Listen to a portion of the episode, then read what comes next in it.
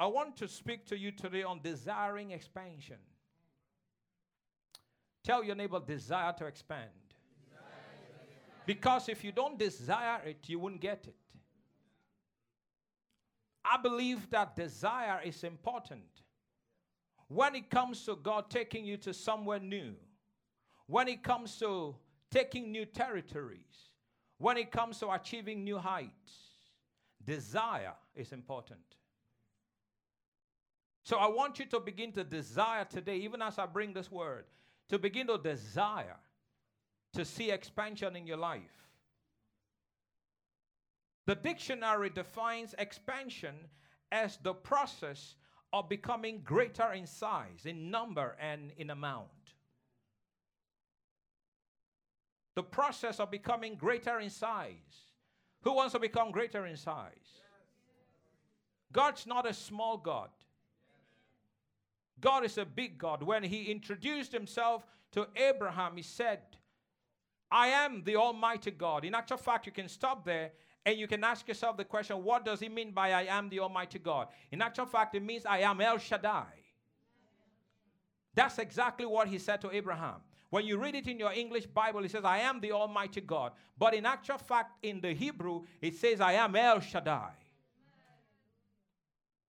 El Shaddai comes and introduces himself to you. And how many of you know that when El Shaddai comes into your life, you also become something that you've never been. Something new is introduced into your life when El Shaddai shows up. El Shaddai, my God, who is more than enough. My God is not enough. My God is more than enough. That's why he says that he is able to do exceedingly abundantly above all that you can ask or all that you can think because our God is El Shaddai. Our God is not El Cheapo. Our God is El Shaddai. Our God is not small. Our God is big. Our God does not do small things. Our God does big, big, big things. And my God, I have some Africans here, and we sing the song that our God is big, our God is mighty, our God is wide, our God is awesome. And I'm here to introduce to you that this God that is come to us and has brought us into a season of expansion. It's not a small God. He does big things because it's a big God. And it is time for you to experience the bigness of our God. Amen. Come on now, say, I believe it. I, believe it. I am El Shaddai. Your business is about to experience the grace of El Shaddai. Your finance is about to experience the grace of El Shaddai. Your job is about to experience the grace of El Shaddai. Your family is about to experience the grace of El Shaddai. Because when El Shaddai shows up, it's not going to be El Cheapo anymore in your life. It's not going to be business as usual. El Shaddai steps in and he shows you how big, how great, how mighty he is and what he does. And what he does, no man can stand against. Can someone shout, Praise the Lord? Desire expansion. Expansion is a process of becoming greater in size. You will become greater in size financially this, this season. It will happen. Greater in size, greater in number, greater in amount. I told you when I started if you don't like increase, don't come here. But if you want to see increase, then you're welcome to sit under this anointing, and this anointing will cause you to expand. And this is not just going to be about what I say, but I tell you, there's going to be an impartation even as I speak along these lines. There's going to be an impartation of God's wisdom in your life. There's going to be an impartation of God's direction and purpose. There's going to be an impartation of God's guidance. You will know what to do to see this expansion come into your life, and you will become a participant of what God is doing in this season. I declare over you that this season will not pass you by. I declare over you that you are going to be a part of what God is doing. I declare over you that you will enjoy the goodness of God in this season. I declare over you that the word of God that's been spoken over us will not fly over your head, but it will go right into your spirit and it will bring about the goodness and the grace and the might of our God because the word of God will never return to him void, but it will accomplish the purpose why he has sent it and it will prosper in the thing that God pleases. And so I declare in the name of Jesus that this word that has gone forth will happen in your life and will bring to forth, bring to pass fruit in your life and will bring things into manifestation in your life like you've never known. In this season, in this year, you shall experience what you've never experienced in the last five years, what you've never experienced in the last three years. My God, the last three years put together will not be able to compare to what God will do in this year in your life.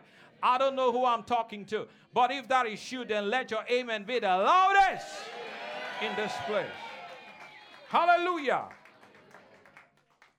Praise God. Our focus as we deal with expansion is with regards to finance, finance and material things. And notice how specific I am. I'm not about, I'm not up here to beat about the bush. No, I'm here to tell you that this is what the Lord said. And God will keep his word, and God will watch over his words to perform it. So I want you to open your heart and take notes because the seriousness you give to this season will determine how it works for you. Let me say that again. The seriousness you give to this season will determine how it works for you. So God will do it first in you, and God will do it through you. That's why you've got to give attention to this. My son, give attention to my word. Give attention to God's word, and you'll see how the word of God will bring you through and will bring you even to places you never thought you would get to. Go with me to the book of Second Kings in chapter 6. Second Kings chapter 6, and I'm going to show you some powerful nuggets. In Second Kings chapter 6, we're going to read from verse 1. Second Kings in chapter 6. Second Kings is in the Old Testament. in case you have no idea. It's after First Kings. Have you found it? We have a culture in this place when we tell people to open their Bibles, they give a big shout of praise. You guys, you guys are forgetting the tradition. Close your Bibles. Open your Bibles. Some of you in the back, you're going to catch up later because you, you haven't understood this yet. Close your Bibles. Now open your Bibles. You know, it's interesting. I stand up here and I look out in the congregation every time I do, and I tell people to do things, and I see some people don't do what I say. you know, there are just some people, they won't do nothing. They just sit there. If you say shout, they won't shout. If you say don't shout, that's when they shout. if you if you say lift your hand, they don't lift. If you say don't lift your hand, that they, they are just oddity, opposite. Second Kings chapter 6, verse 1. And the sons of the prophets said to Elisha, See, the place where we dwell under your charge is too small for us. Huh. That, that alone, verse 1 alone will preach. Verse 1 alone will preach, will preach a very, very powerful message. The place where we dwell with you is too small Everyone say too small. Too small. Hmm. That's an understanding.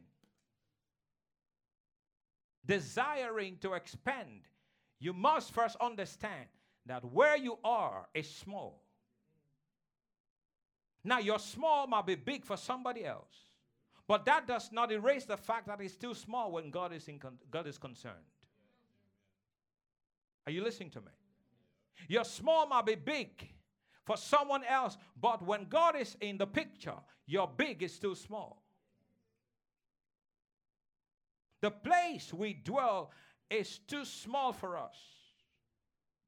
They realized that. They understood that. Very important to understand that there is nothing you have now that is the last that God wants to do in your life. You haven't come to the place where you will sit back and say, It's enough. Because God is always willing to do more than what you have today. I just told you, He introduced Himself to Abraham as El Shaddai my God, who is more than enough. What you have today is enough. But God wants to give you more than enough. Amen.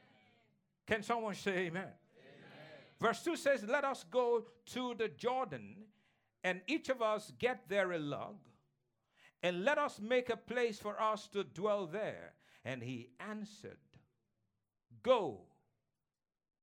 Then one of them said, Be pleased to go with your servants. And he answered, I will go. So he went with them, and when they came to the Jordan, they cut down trees. But as one was felling a log, his axe head fell into the water, and he cried out, Alas, my master, it was borrowed. Then the man of God said, Where did it fall? When he showed him the place, he cut off a stick and threw it in there and made the iron float. And he said, Take it up.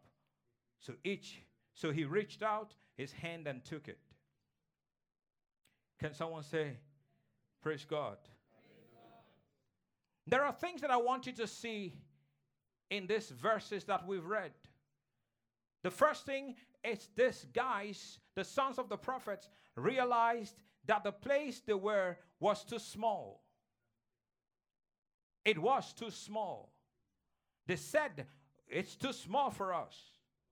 And what does that tell us? That tells us that for you to see expansion, you must break out of complacency. Complacency is your worst enemy when it comes to seeing an expansion in your life. You must break out of complacency. Tell the two people, break out of complacency. Camping out, thinking you have achieved a lot, will stop you from expanding. Camping out and thinking to yourself, well, I've achieved a lot. Eh, I've done this, I've done that. I don't, I don't think there's anything more to do. That is complacency. I need you to understand that God wants to do more in your life. I want you to tell yourself, God wants to do more in my life. Turn on the AC, please. God wants to do more in my life. Say it like you mean it. God wants to do more in my life no room for complacency. You must not get to the place where you think it's all done. It is over because it is not over. As long as you are still here on earth, serving Almighty God, serving El Shaddai, there is so much more that God wants to do in your life and wants to do through your life. No room for complacency. That is your worst enemy when it comes to expansion. You haven't seen all that God has for you. My Bible says, Eye hath not seen, nor ear heard, neither has it entered the heart of any man what God has in store for them that love him. Do you love God? Yes. Do you understand that there is so much that God has in store for you? My God, I don't know if there's anyone anyone here that believes that. I said, do you know that there is so much that God has in store for you? You have not arrived. You are still on a journey. And God is still about to do so much in and through your life. There are so many lives that must be touched. And those lives will be touched through you. Because if you allow God do more in you, then God can do more through you. But if you limit yourself, the Bible talks about they limited the Holy One of Israel. I want to pray today that none of you will limit the Holy One of Israel, that you will let God be God in your life, and you will let God do the big things that God has in store for you, and you will let God come through you. Because when God does a thing, it is not small, it is big. God does things that shakes nations. God does things that shakes continents. And God wants to use you, even financially, to shake your city, to shake your village, to shake your nation, to shake your, I'm telling you, to shake nations of the world.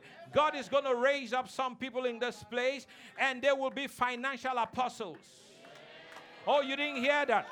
I said, God is going to raise some people in this place. They will become financial apostles.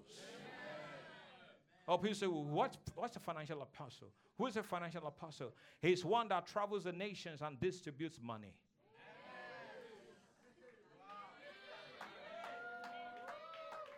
God's going to raise somebody here as a financial apostle.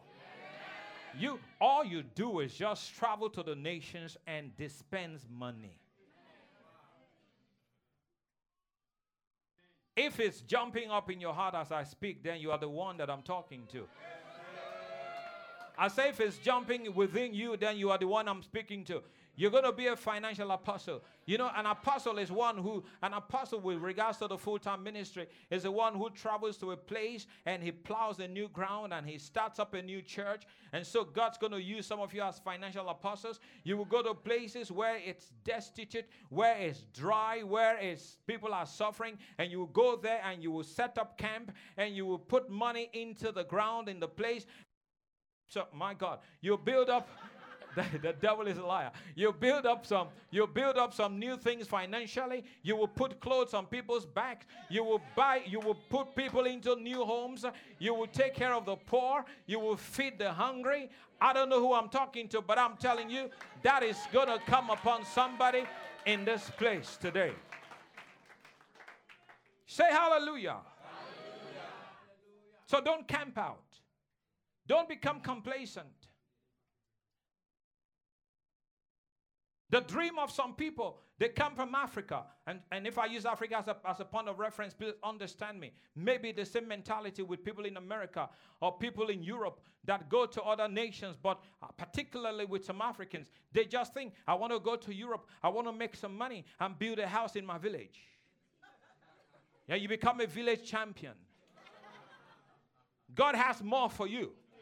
Not just for you to make some thousands of dollars and go build a house in your village and buy yourself a car. God wants to do more through your life. God wants to touch the entire village. Not just you building a house and everyone comes around and says, No one has ever built this kind of house in our village. That's not the intention that God has for you. God wants you to build not just a house for yourself, God wants you to build houses for people in your village. God wants you to build houses for people in the city. God wants you to build God wants you to be an international person. Get rid of the village mentality and wake up, smell the coffee, God is moving and God wants to do more. If I'm talking to you, say it's talking to me. Yeah, you know, see, see you, you know, you just confirmed that your dream was just to build a house in the village. I kid you not, there are people with this mentality. Men of God, am I telling the truth here? There are people with this mentality. Come, I just want to go to Europe, make money, go back to my village and build the finest house in my village. So everyone in my village will know when they're passing by, they say, That is Mr. John's house.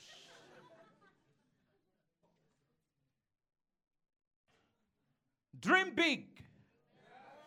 I said, Dream big. I said, Dream big. Don't settle. The more God does, the more you press in. The more doors He opens, the more you press in. Because the same God who opened that small door for you can open a bigger door. The same God who opened that big door for you can open a bigger door. The same God who opened that bigger door can open a bigger, bigger door. I mean, God is not, we don't serve a limited God. We don't serve a weak God. We serve a mighty God. We serve an awesome God. If He is for you, no one can be against you. When He opens the door, no one can shut the door. When He says yes, no one can say no. No devil in hell can stop the move of God. When God begins to move in your life, nothing can stop you. Nothing can hold you back. Nothing can hinder you. And I prophesy that you've come into a season where God will begin to move in your life like never before. The gates of the nations shall open to you, the gates of the cities shall open to you, the gates of the nations of the earth shall open to you, and you shall walk through, and you shall see great glory. For the glory of God shall be made manifest in your life like you have never known, and you will think you've died and gone to heaven because of the amazing things that God will do in your life if that is you, then shout a big amen. amen. Hallelujah. As long as you think you're okay, you'll never go forward. The sons of the prophet said, The place is too small. Come on, realize that where you are is too small.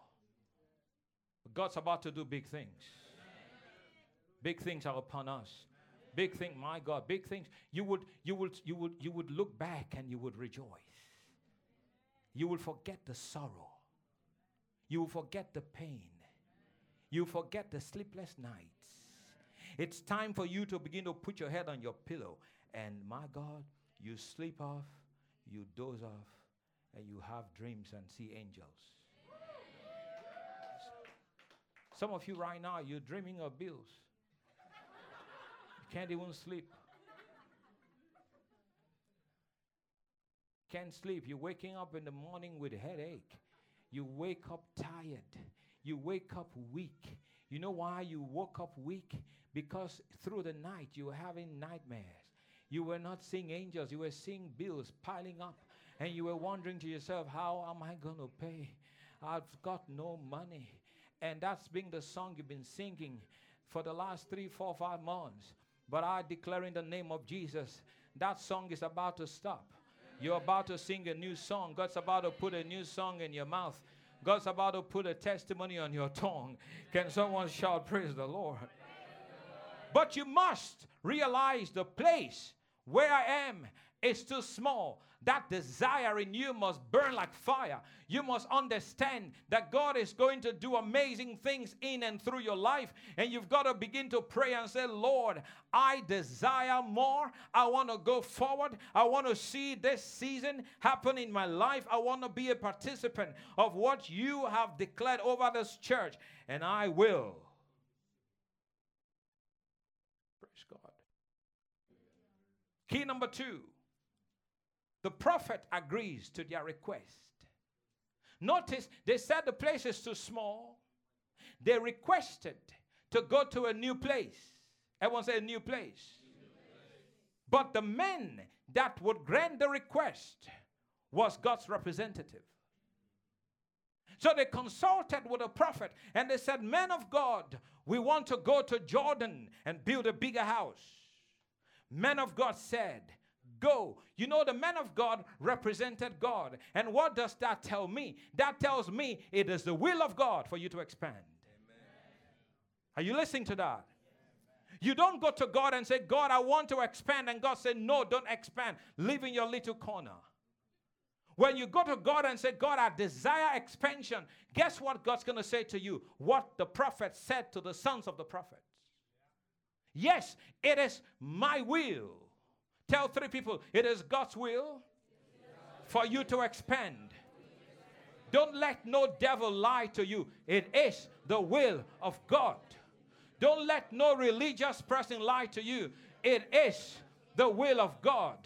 Don't let them tell you that poverty is a virtue. Poverty is a blessing because poverty is not a virtue. It is not a blessing. It is the will of God for each of you sitting here today under the sound of my voice. It is the will of God. I don't care how old you are, whether you're 10 or you're 100. It is the will of God for you to expand.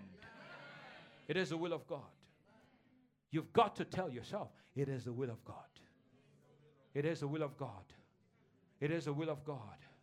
It is the will of God. Oh, Pastor Godwill, I don't have the education. No, it is the will of God. Oh, Pastor Godwill, I don't know the right people. God will bring the right people into your life. Oh, Pastor Godwill, I've never done business before. Maybe you've never done business before, but that does not stop God. Do you know that the human limitation does not stop God? God is able to do more than you can do. God is able to bring in your life more than more than you can even think. Come on now, say amen. amen. The prophet agrees, revealing to us it is the will of God. To increase in every area of your life is God's will, including financial increase. It's the will of God. Now, the problem is not increase. The problem is not expansion, rather, it is the misuse. There is nothing wrong in having money. There's nothing wrong in having material things. The problem is these things having you. That is the problem.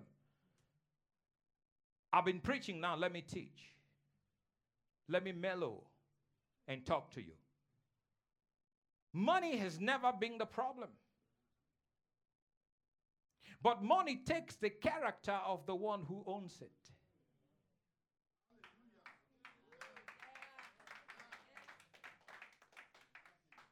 If your heart is filled with greed, you will misuse money.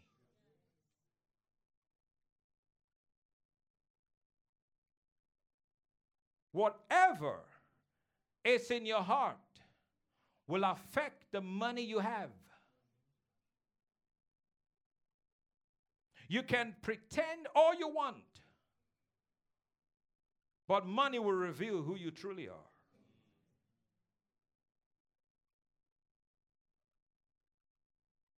So sometimes you, as a pastor, I just feel like praying that God does not give some people more money. And I know if I pray that prayer, nobody will say amen. but in all honesty, that's a good prayer to pray. Because the more money comes, the more your heart is revealed. You can hide and cover up and put up a smoke screen all you want, money will always reveal you. Because the moment it comes, the next steps you take will show us what has been in your heart for the last three years.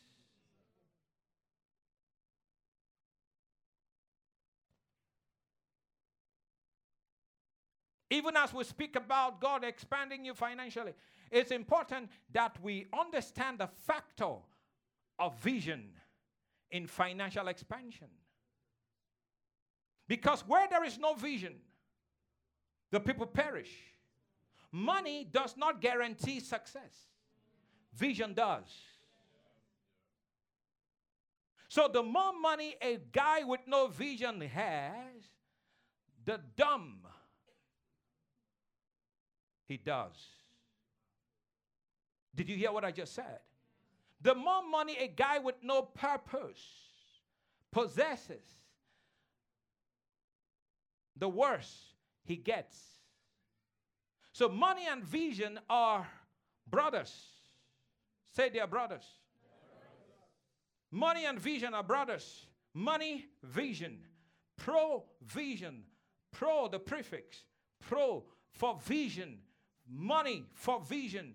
No vision, don't bother about money. But when there is a vision, then money will come along with that vision. Then you can say, Lord, for the vision, provide.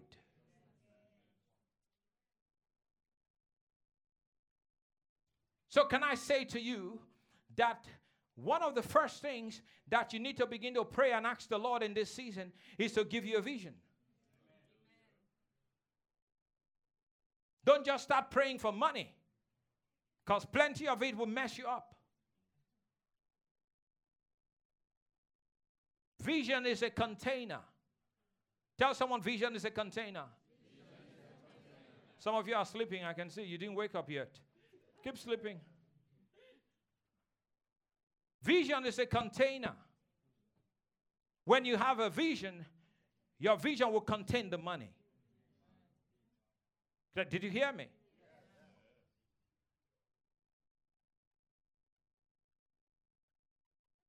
Someone should have written that down. Vision is a container.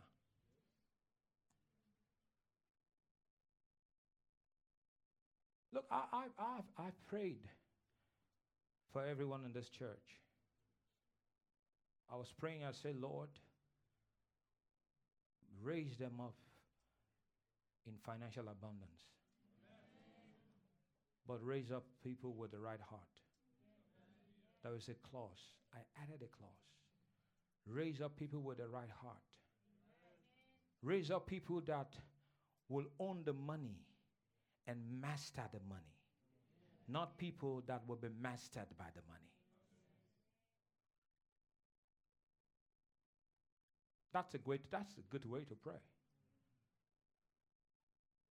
That's a good way to pray. I would rather have you in church broke than have you with a lot of money running all over the place not serving God. That is if I have to choose.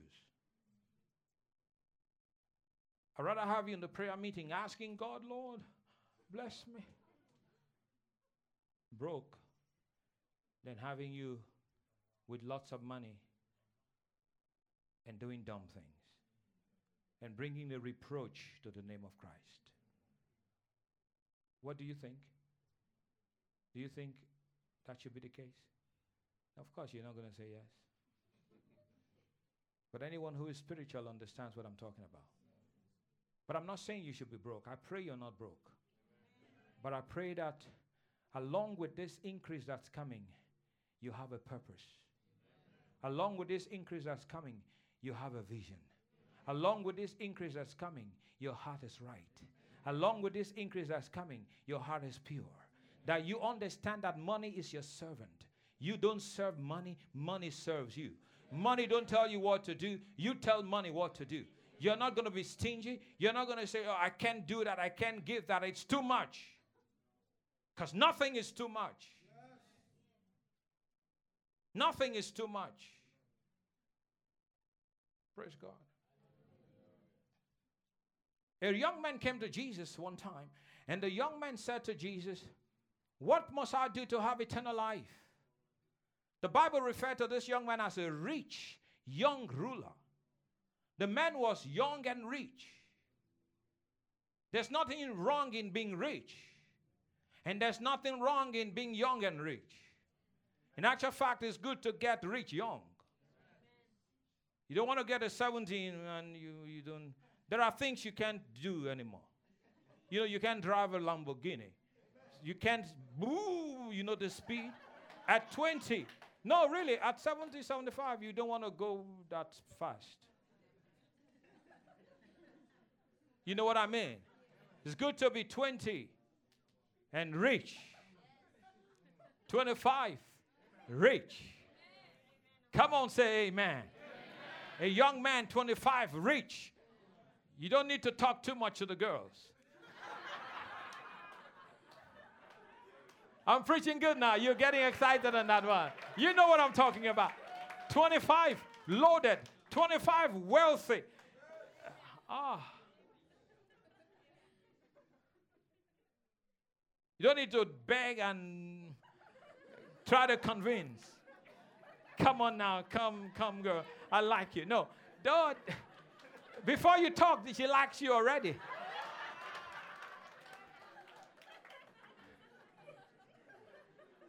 Oh yeah, that's that's a fact. Don't look at me that way like you some of you are pretending. You know what I'm talking about. This is a fact. This is a fact. Some of you young girls, you know you want to marry a rich guy. Don't look at me that way like, eh, let us, it's okay, Pastor. Even if he doesn't have anything, we struggle together. Ah, give me a break. You don't want to struggle. That's that's nonsense. We'll struggle. We will make it together. I'm preaching. I'm preaching. Let's struggle together. Let's struggle together. What are you struggling for? Why, why, why, why run like why run like the aeroplane that runs the runway when you can actually take off like the jet fighter without using the runway? Up you're there. You don't need 20 years to be rich. You don't need 10 years to be rich. You don't need five years to be rich.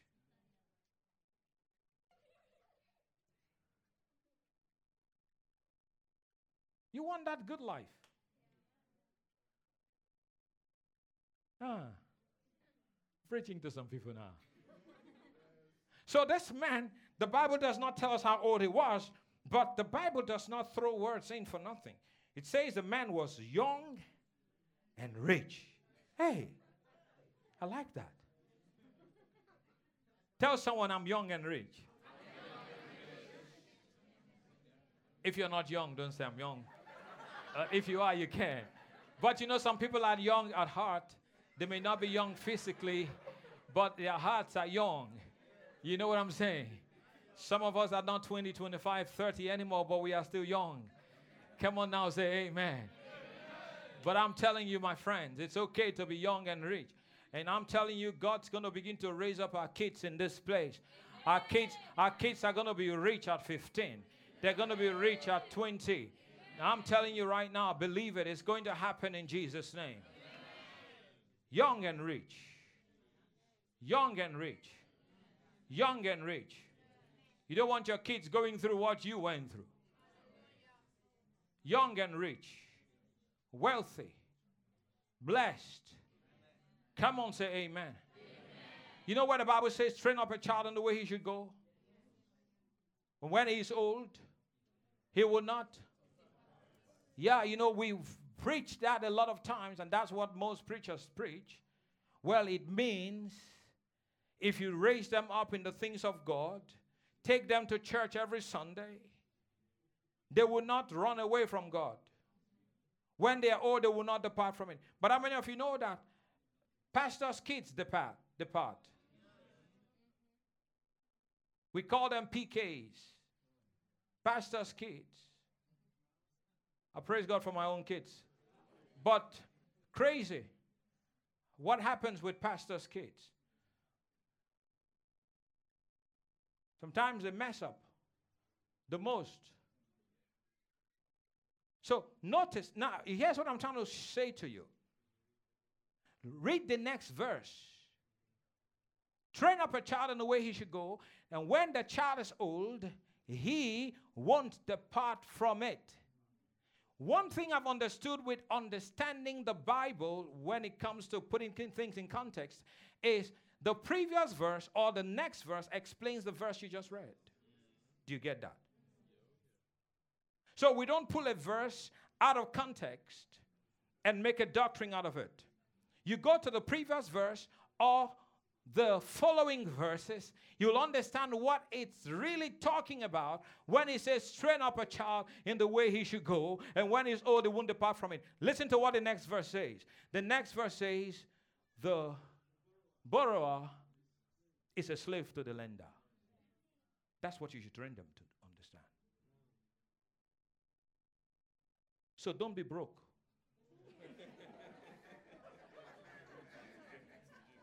Two of you. Don't be broke. You will not be broke, yeah. Wonderful. I like that. Don't be broke. Because the borrower is a slave to the lender. No debt. You will never borrow. You, you will be the lender, not the borrower. Come on, say that over your kids. My kids are going to be the lender, not the borrower. Because the borrower is a slave to the lender. Begin to instill that into the consciousness and into the spirit and into the minds of your kids. You will not be broke. Be rich. Just go to stu- just go to school to learn how to count money.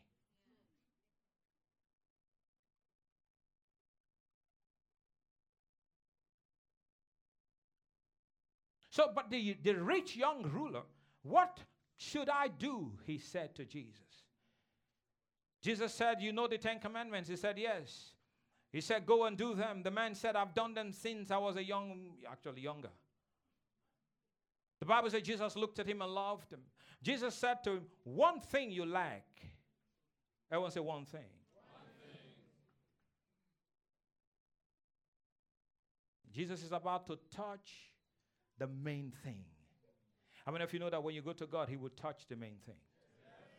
All the smoke screen and all the facade and all the pretense that people put up. People come dress up, look cute. They come put on their suit. They look like they are the best thing since sliced bread. But my God, when you when you come in contact with the Lord, it shows you one thing. I want to say one thing. The moment you think you are the smartest guy, he shows you one thing. The moment you think you are the most righteous, He shows you one thing. The moment you think you have arrived, He shows you one thing. Jesus is about showing people one thing. Amen. One thing you lack. You're greedy. Oh, I'm paraphrasing. I'm paraphrasing. One thing you lack, go sell all. Hey. Oh. Jesus, what's up? sell all. Not 20%. Not 90. Sell all you've got. Give all you've got to the poor and come and follow me. Ah.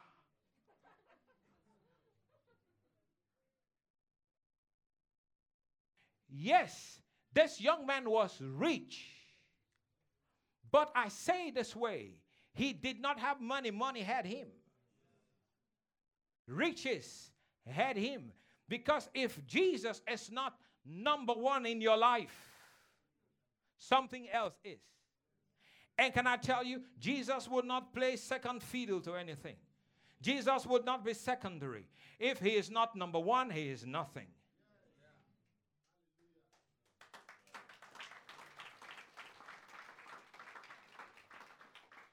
The Bible tells us that the man walked away sorrowful because, I want to say because, he was wealthy. Thank you. He was greedy. That was the man's problem. Let me repeat there's nothing wrong in being rich. But when your wealth takes the place of God, that's a problem. You know the story. The man walks away, and what did Jesus say? It is easier for a camel to go through the eye of a needle than for a rich man to enter into the kingdom of God. Is that not what he said? The disciples panicked when he said that.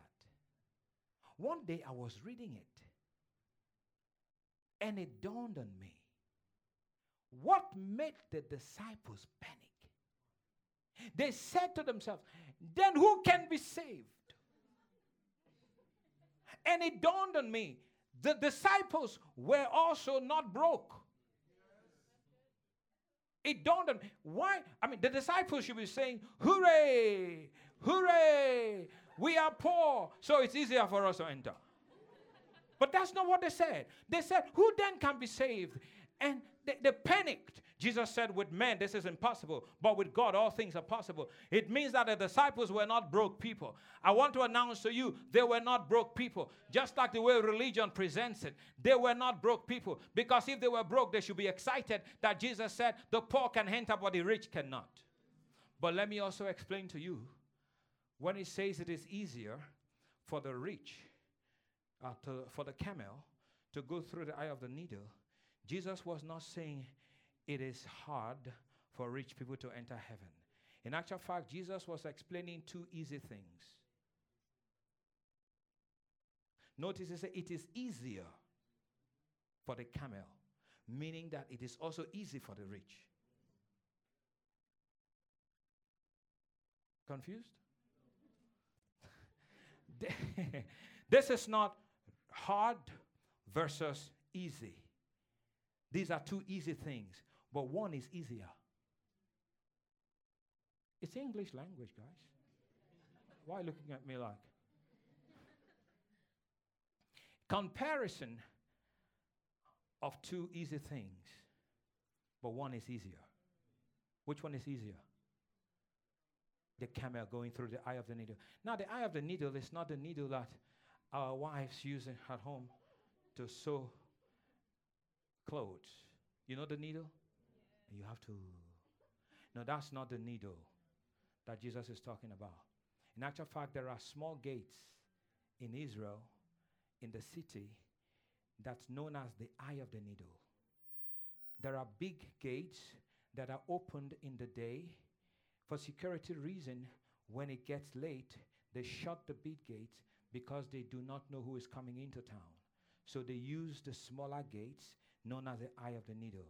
When camels are coming through the eye of the needle, they have to get off of the camels all the stuff on it. And the camel will literally crawl in. So Jesus is saying to get into heaven, you need humility. Uh, Jesus is saying to get into, yeah, that's what it means. No matter what you possess, humble yourself.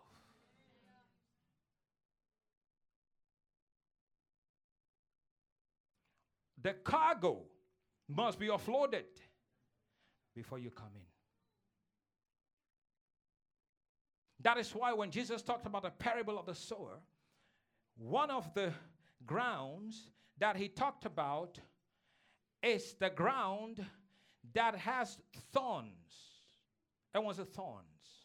He said, when the seed, what is the word, fell on thorny ground, it grew up, but the thorns choked it.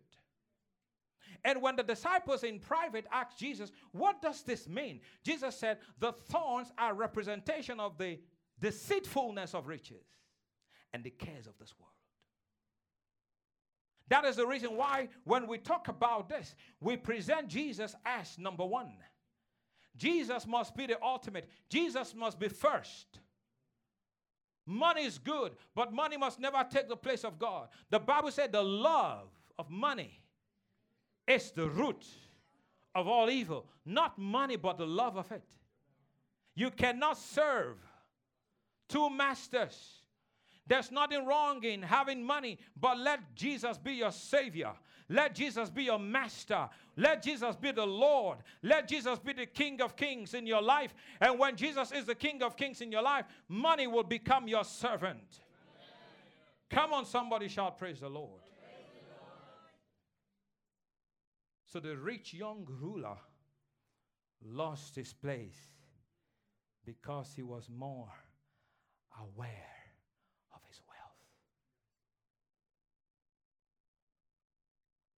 got a lot to say on this one. Like Jesus told the man to empty his account. That's basically what he told him to do. My question to you you want to be in this season of expansion and experience financial expansion. What will you do if Jesus tells you to empty your account? It's easy to laugh at that man. It's easy to shout and spit and scream here. But what about you?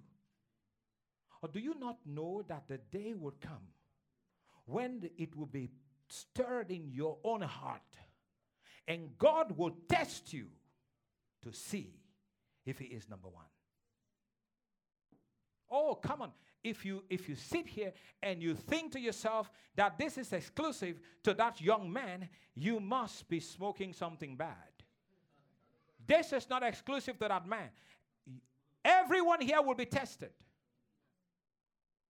to see where your heart is.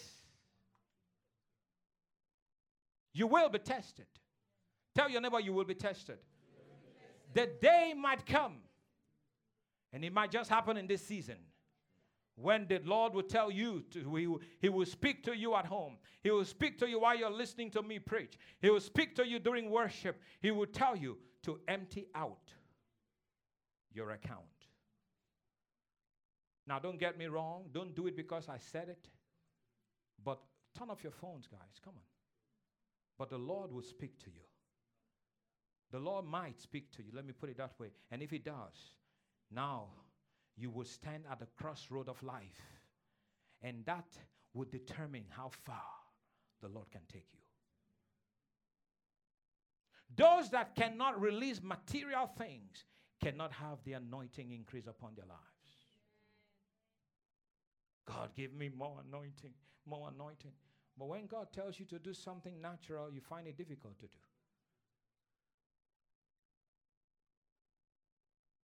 People fight over.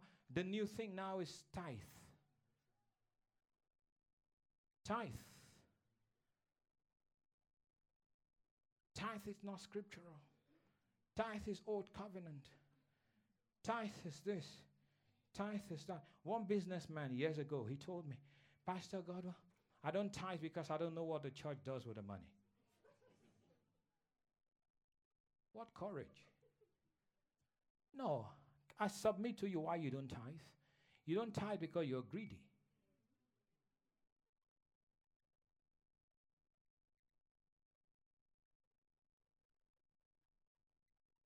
I do the account. I see you businessman. You don't tithe. I'm sorry I'm going to say the way I said it. I'm going to be bold. But you want exp- expansion. You can, you know, if you can't even give 10%, how can you give 70 when God tells you to? 10 is hard. 10, 10%. Now, the whole thing about don't tithe, tithe is unscriptural, tithe is this. My question to you is now that you have this new revelation, has it increased your giving or decreased it? I know somebody personally who stopped tithing because of this new thing. But the question is did it increase your giving to 20%? Or did it drop it to 2%? Are you seeing the trouble there? Let's not get into the dogma. Let's not get into the theology of that. But the question is does it increase your giving or does it decrease your giving? It's getting quiet now.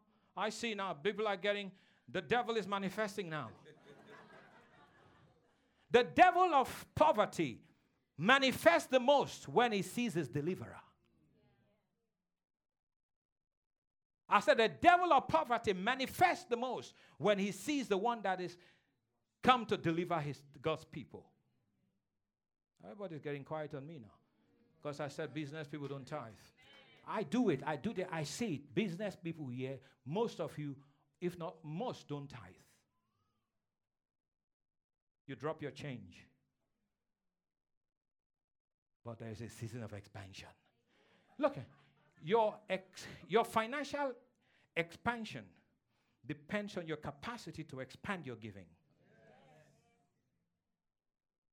Because you thought to yourself, the money is too much. That's the reason why, that's the reason why I, I appreciate it when God lifts, raises a man from nothing.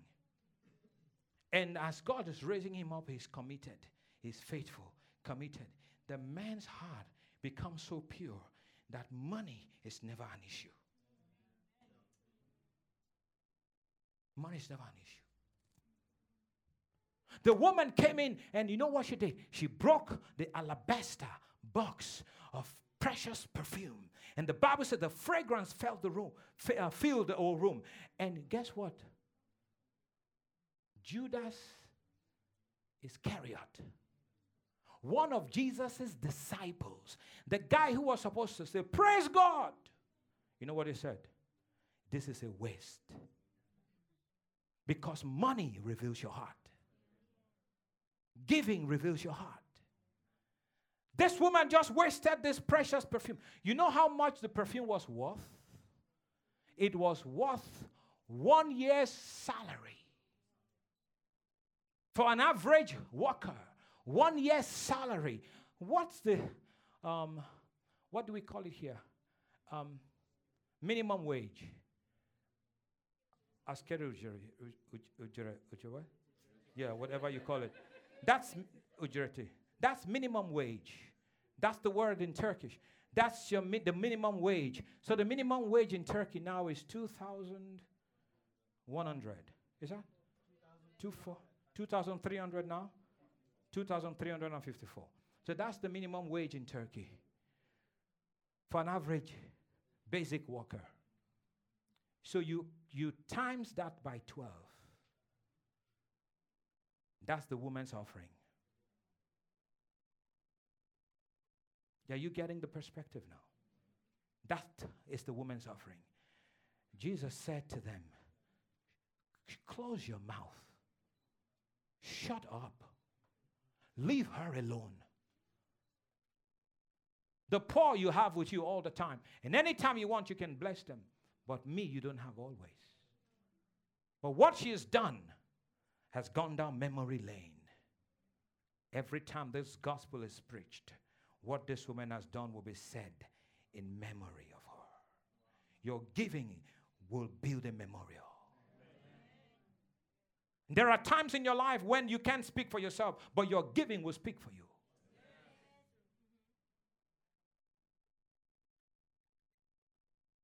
I can't tithe because it's too much. What is too much?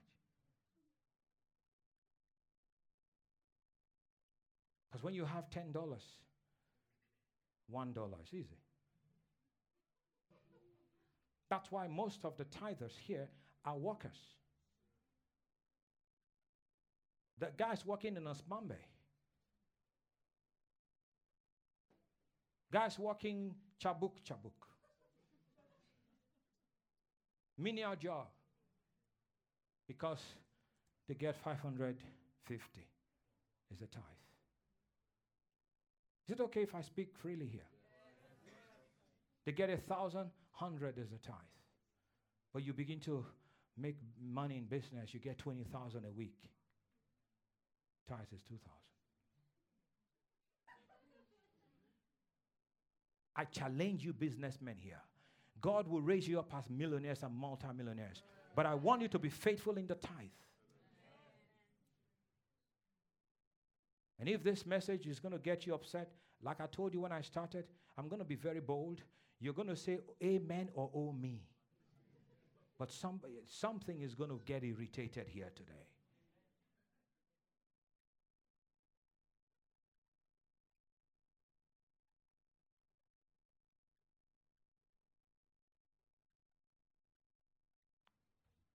Somebody's going to say, God, help me.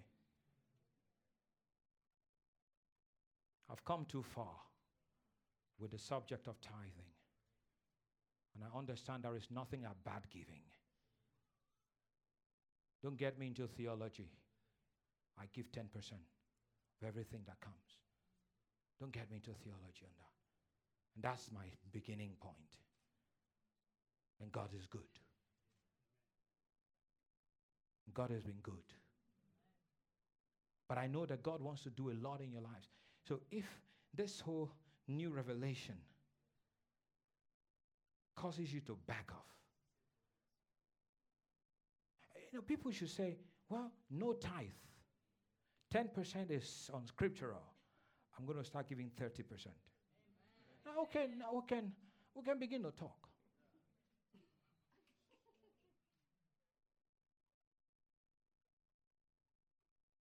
It's, it's a, you see how easy it is for people to take the easy way out?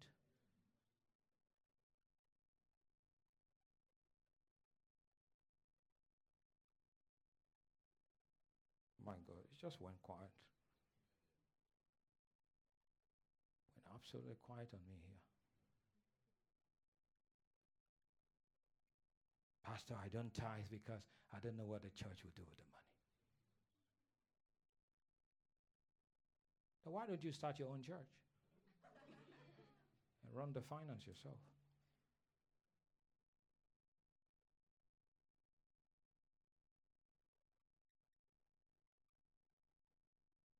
Oh, I have plenty time.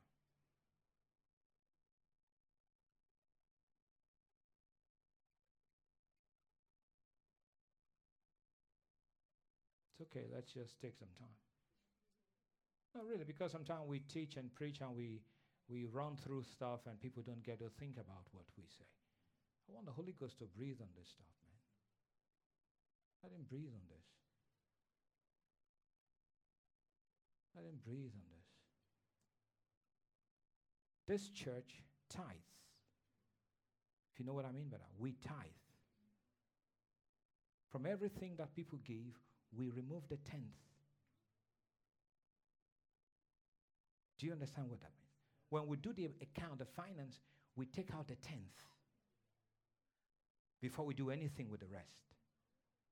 Rent, staff salary, utility bills. We don't do anything until we've removed the tithe. So if $20,000 comes into the offering, before we do anything with the 18,000, we remove the 2,000. And we have a home, uh, we have a church, our mother church, you can call it that way. Uh, we are affiliated to the River Church in Tampa Bay, Florida. We tithe to them. Come on now, say amen. amen. And the, the heaven is open over this ministry. The heaven is open over this ministry. I said, The heaven is open over this ministry. God rebukes the devourer for our sake. And I pray as you become a committed tither, God will rebuke the devourer for your own sake. Sometimes in business, you wonder, why am I losing money? Why is this client not paying me? Why are they stealing from me? Why am I losing my goods? Why is this? Why, why, why? Yeah, why, why, why? Because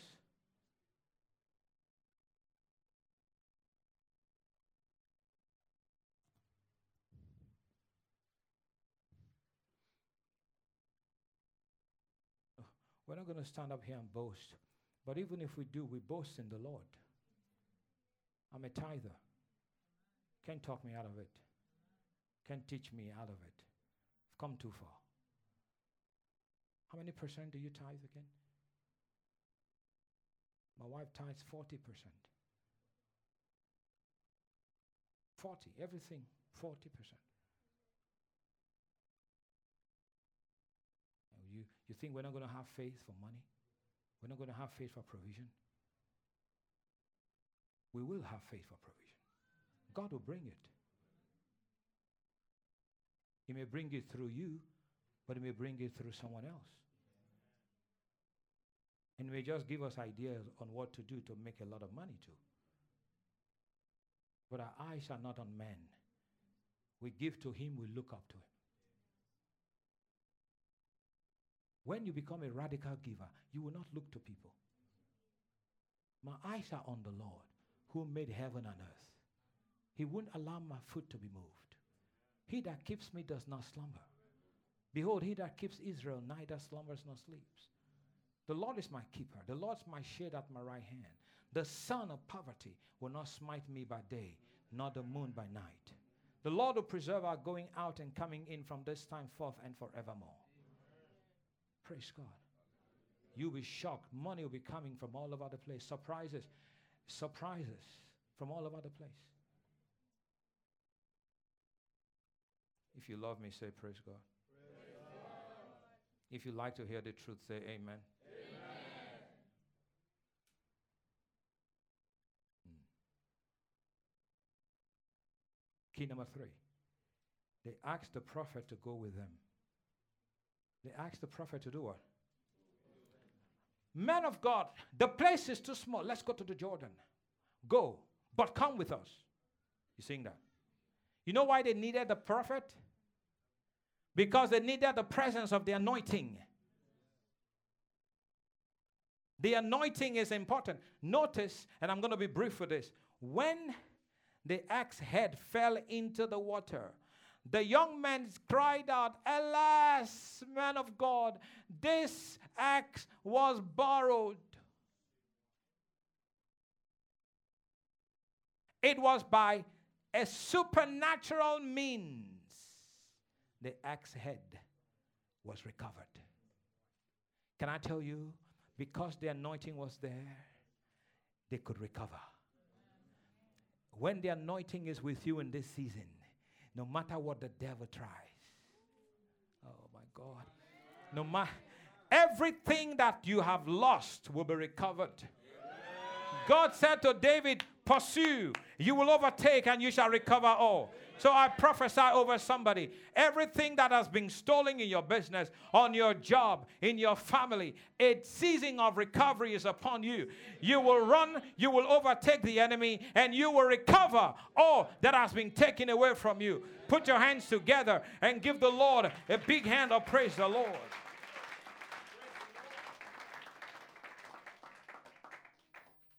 I'll finish with this. Everyone, listen. They trusted God, they had faith. These men trusted God, They had faith. That's number four. I'm going to finish with this.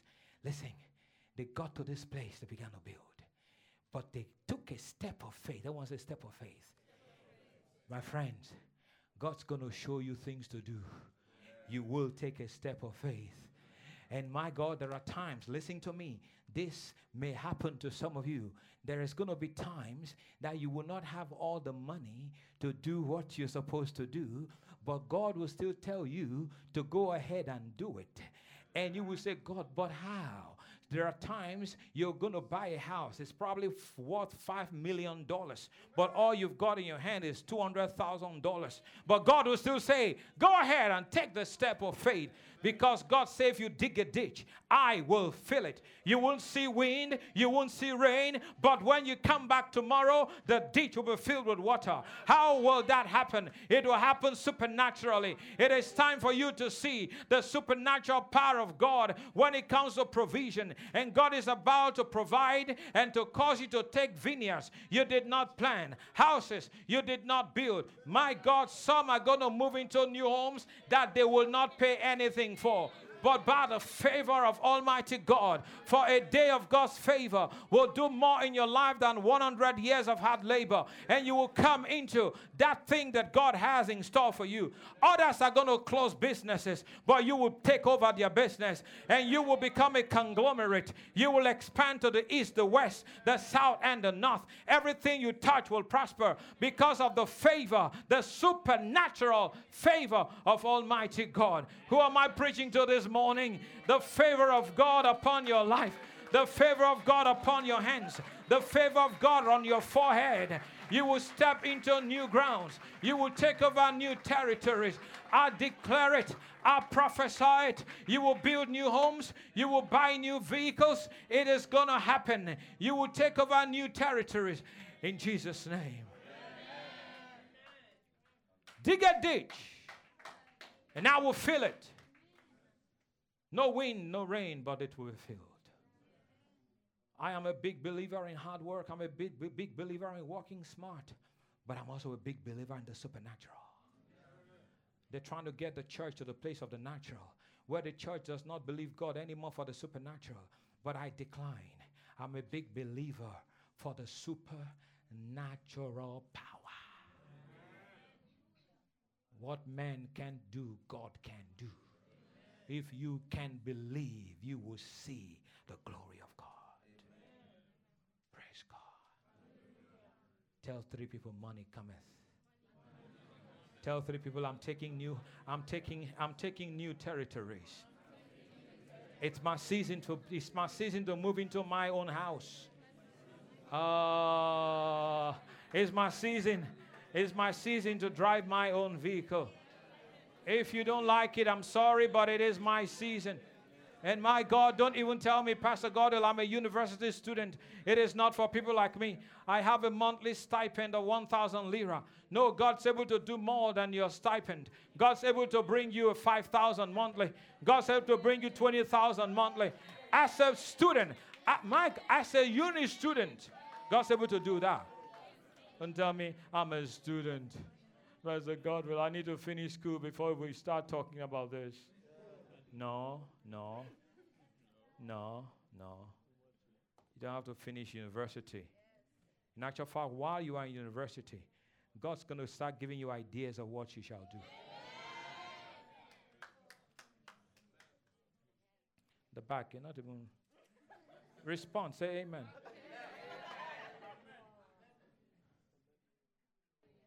Microsoft started in a garage.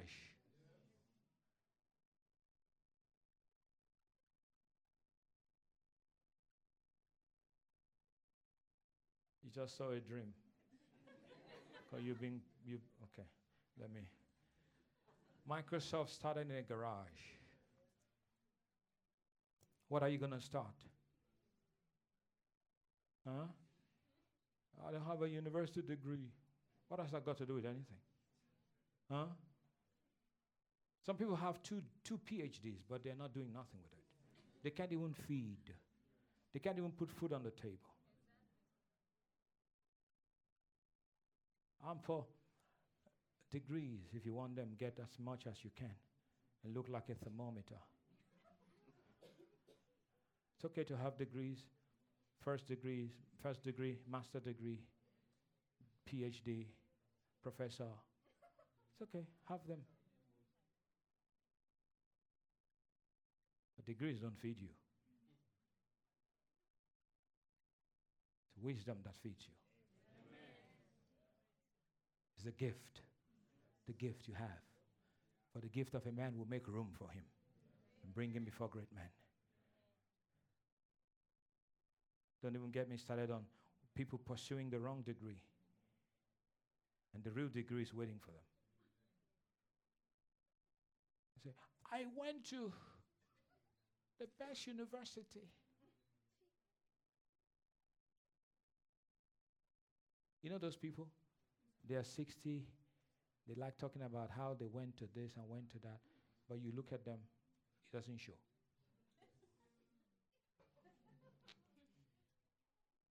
Some get degrees and they work for those who don't have any degree. Very true. Please don't get me wrong, I'm not, I believe in education. But I believe most importantly in discovering your gift. I'm going to be speaking about that sometime this season. Going to help you. Praise God.